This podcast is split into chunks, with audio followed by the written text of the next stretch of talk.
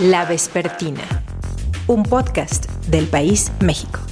Parece que la Fiscalía General de la República de la Cuarta Transformación no conoce a los norteños.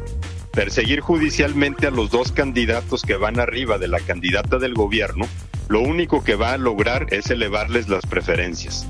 El norte tiene décadas tratando de sacudirse al centro.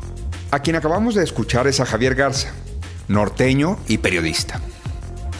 Y publicó esas palabras en Twitter el lunes, minutos después de que todo México supiera que el gobierno de la República tenía investigaciones federales que merecen prisión preventiva oficiosa, eso lo aclaraba el boletín, en contra de Samuel García y de Adrián de la Garza, candidatos a la gubernatura de Nuevo León que superan ampliamente a la candidata de Morena, Clara Luz Flores. Hay algunos partidos que lo acusan ahora de, que usted tuvo que ver en esta denuncia. Pero ¿cómo no voy a tener que ver?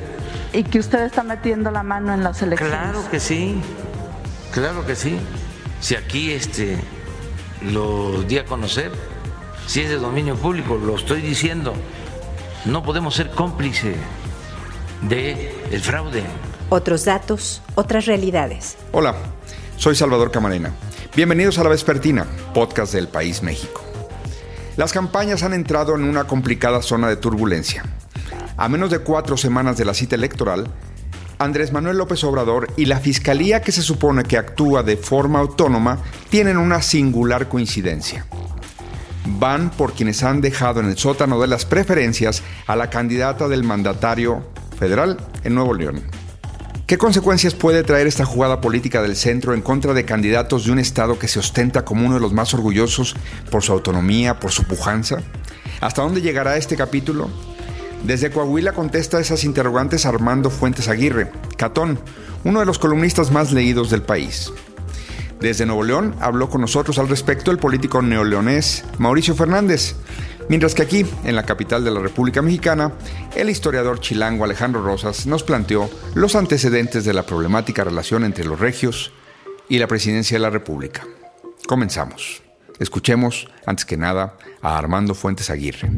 Eh, quizá López Obrador no está en actitud de entender cuál es el pulso político de una entidad como Nuevo León, que no admite una injerencia de de ese tipo y que está siempre en actitud vigilante, en una actitud eh, ciudadana, eh, de crítica del poder central y de resistencia a todo aquello que puede vulnerar la autonomía del Estado, la economía de la entidad y la libertad de su gente, particularmente la libertad empresarial. Pero antes de seguir con Catón, con Armando Fuentes Aguirre, vayamos al pasado.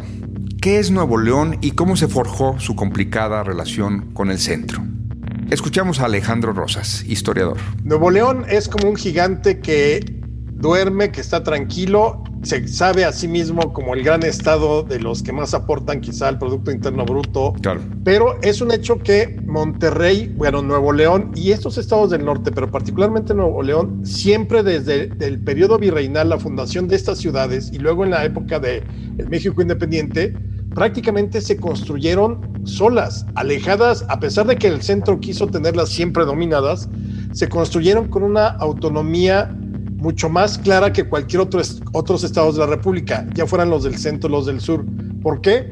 Porque ellos, Nuevo León, Sonora, Chihuahua, Coahuila, tuvieron que vérselas y rascarse con sus propias uñas para ir construyendo sus ciudades frente a los climas extremosos, frente a la incapacidad de que hubiera agua eh, potable. Es decir, son estados que se van formando desde territorios de la Nueva España, luego ya se convierten en estados de la Federación con el México independiente, pero con una visión muy autónoma. Ese gigante ha enfrentado a presidentes de la talla de Juárez. Alejandro lo expone de esta manera. Nuevo León, quizá el momento donde más demostró que podía enfrentársele al centro fue durante la gubernatura de Santiago Vidaurri. Contemporáneo de Juárez. De Juárez, exactamente. Ahí él por sus pistolas eh, se anexa a Coahuila y casi le impide la entrada a Juárez en plena persecución de los franceses a Monterrey allá en 1864. Hay un conflicto que al final Vidaurri tuvo que ceder y ahí es cuando otra vez Juárez le separa Coahuila de, de Nuevo León. Y luego caímos en una parte donde la federación consintió, quizá en otros sentidos, a Nuevo León. Por ejemplo, con los empresarios, por ejemplo, con eh, Porfirio Díaz puso a su gran compadre Bernardo Reyes durante varias décadas ahí en gobernando Nuevo León e incluso le permitió arrancarle parte a Tamaulipas para que el propio Nuevo León tuviera salida al mar. Entonces yo veo todos estos elementos como es un Estado que finalmente fue muy leal durante el porfiriato al centro por razones obvias. Luego de la revolución, bueno, eh, el general Pablo González, que era la mano derecha de, Carranza, pues era de Nuevo León y él encontró mucha buena acogida en, Nuevo León. Entonces, fueron muy disciplinados. Pero yo sí creo que en un momento dado, si los empresarios de Nuevo León, la clase política de Nuevo León se quiere poner al brinco, sí le podría dar una zarandeada al presidente. Han habido antecedentes, eh, digamos, dramáticos eh, recientes con respecto a eh, la ruptura o el encono entre la iniciativa privada de Nuevo León y un gobierno de la República. Los hechos de los años 70 nos muestran algo de eso, Alejandro. Absolutamente. Acuérdate, por ejemplo, eh, el asesinato de Eugenio Garza Sada, que fue en el 73 en septiembre, no me acuerdo si unos días después o unos días, creo que sí después de lo de, lo de Salvador Allende. El presidente se enfrentó mucho a, los empresarios regiomontanos, el presidente Echeverría, y decretó de hecho creo que uno o tres días de luto por Salvador Allende y ninguno por Eugenio Garza Sada. De hecho, se cuenta un, un, chiste muy macabro que dicen que cuando, obviamente tuvo que ir al velorio allá a Monterrey, pero cuando regresó le preguntaron que a dónde había estado y contaba el chiste, te digo que bastante macabro, vengo de echarme una garza asada. Ya, claro, en un juego de palabras terrible. Exactamente. Pero eh, evidentemente yo creo que los empresarios del norte siempre han eh, tenido un conflicto, sobre todo con este tipo de gobiernos. Echeverría es el más claro, porque generalmente cuando la economía y las finanzas han caminado bien, sobre todo después de la crisis del 94, cuando Cedillo ya pudo entrar, eh, digamos, pudo establecer la estabilidad económica. Yo creo que los regiomontanos han podido caminar bastante bien de la mano, digamos, en, en concordancia con el proyecto, ya fuera panista o ya fuera prista. Pero aquí yo veo un conflicto muy similar al que Echeverría tuvo con los empresarios en su sexenio durante del 70 al 76. Hay sobre el norte prejuicios. Eh, aquello, es cierto aquello que dicen, históricamente está fundado de que Vasconcelos decía que terminando donde empezaba, eh, y empezaba la carne asada, decir que empezaba la falta de cultura. Exactamente eso decía Vasconcelos, donde empieza la carne asada y termina la cultura.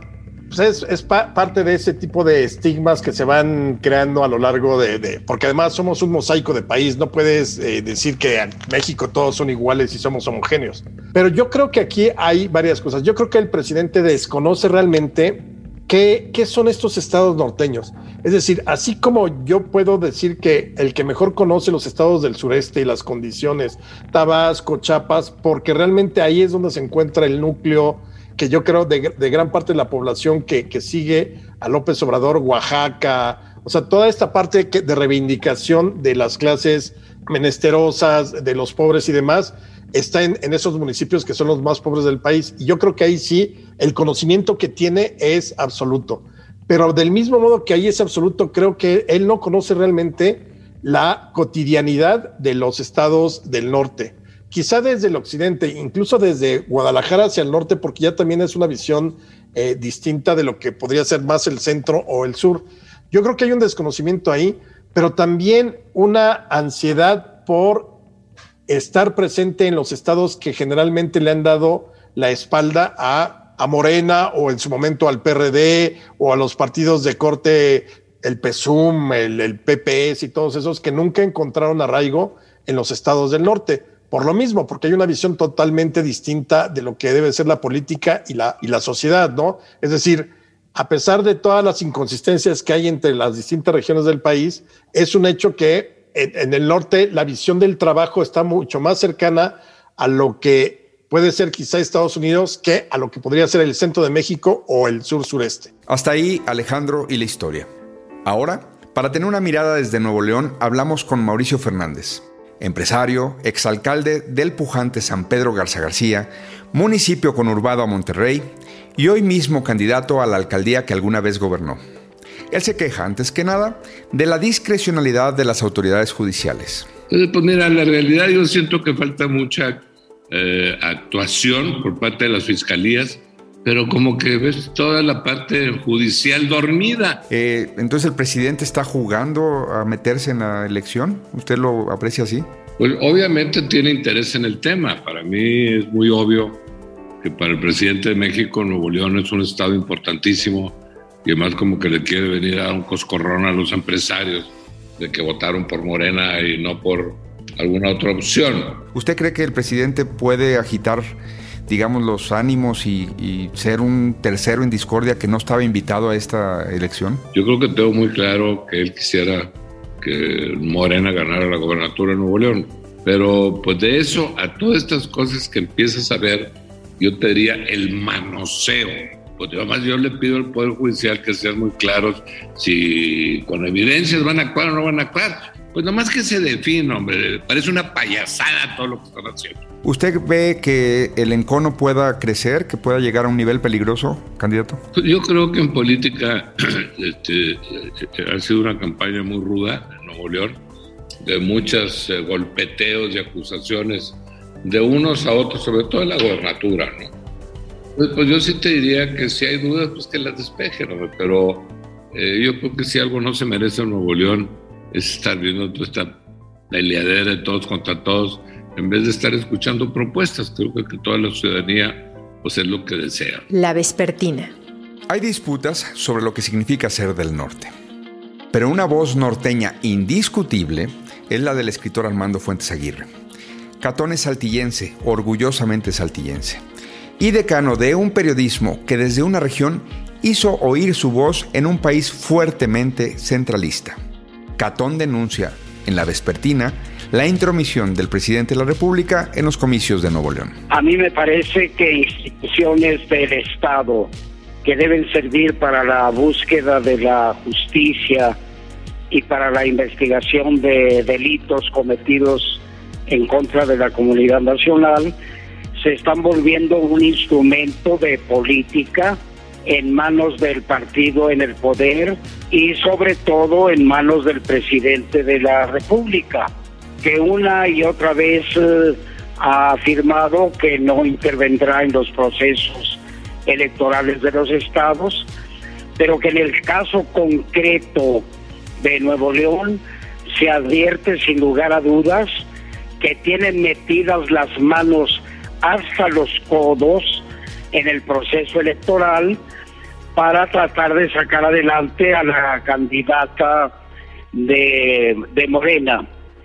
Eso atenta gravemente contra la institucionalidad del país, es una falta grave contra el proceso democrático y es una evidencia más de la ambición de poder que tiene López Obrador que tendría, si ganara su candidata la gubernatura de Nuevo León, la joya de la corona en sus manos, porque la ciudad más eh, eh, que ha mostrado más eh, libertad frente al poder central es Monterrey y concretamente como capital del estado de Nuevo León. ¿Usted cree que esto nos abre una puerta también independientemente en el marco político que usted ya describió a un encono de enfrentamiento que incluya a una sociedad que vea al presidente de la República con recelo? Sobre todo tomando en cuenta que el norte del país eh, siempre ha tenido una vocación eh, federalista. Eh, en cambio, el López Obrador se advierte una tendencia centralizadora absoluta y eso va contra los propósitos democráticos que el país eh, tiene ahora en forma muy marcada. Eh, su actitud representa un retroceso y una vuelta a la dominación de un partido y de un poder eh, central como el que ahora representa López Obrador. Sería extraño que esto se tradujera en simpatías hacia la candidata de Morena en Nuevo León.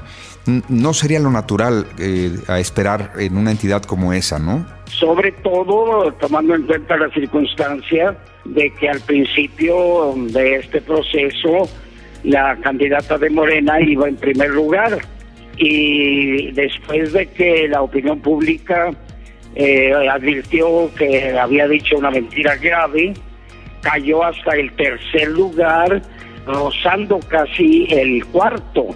Eso para López Obrador debe haber sido una catástrofe que quiere ahora remediar usando a la fiscalía como una herramienta de golpe, como una herramienta de intimidación para los candidatos que van al frente de la, de la contienda.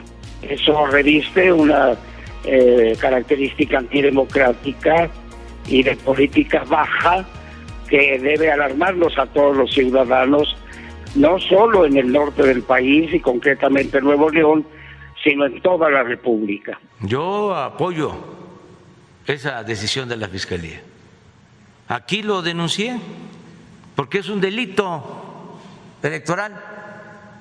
Un candidato repartiendo tarjetas, valiéndose de eh, la necesidad del pueblo, una compra de voto encubierta y descarada.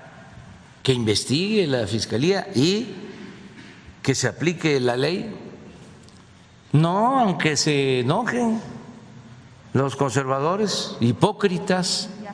Preguntarle si usted, usted se enteró por la unidad de inteligencia, eh, se dice que presentó una denuncia a la unidad de inteligencia, ¿qué fue lo que encontró en contra del candidato de Movimiento Ciudadano también? Porque hay otra investigación en su contra.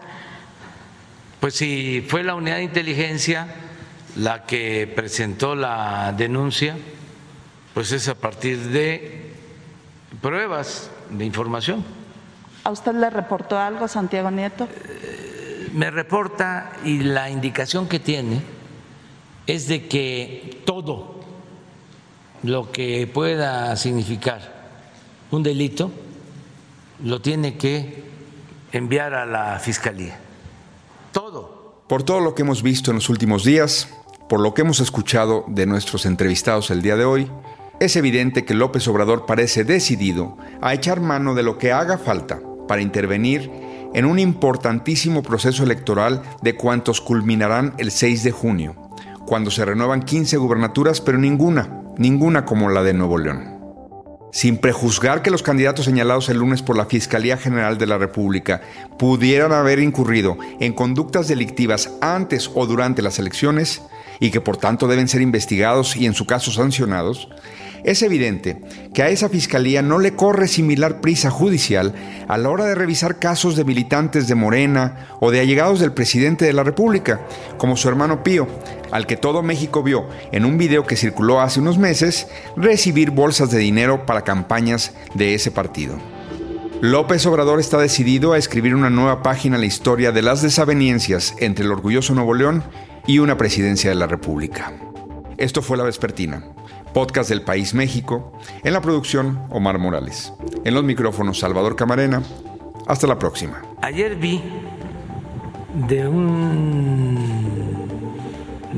foto de un candidato de Nuevo León a la gobernatura que está ofreciendo que si votas por él o si lo ayudas, vas a tener, no sé si 1.500, 1.800 pesos cada dos meses. Puede ser cierto porque no lo he visto en el Reforma. Pero eh, aprovecho para que ayudemos todos a ver si es cierto, sobre todo en Nuevo León y también que la Fiscalía haga su trabajo. La Vespertina, un podcast del País México.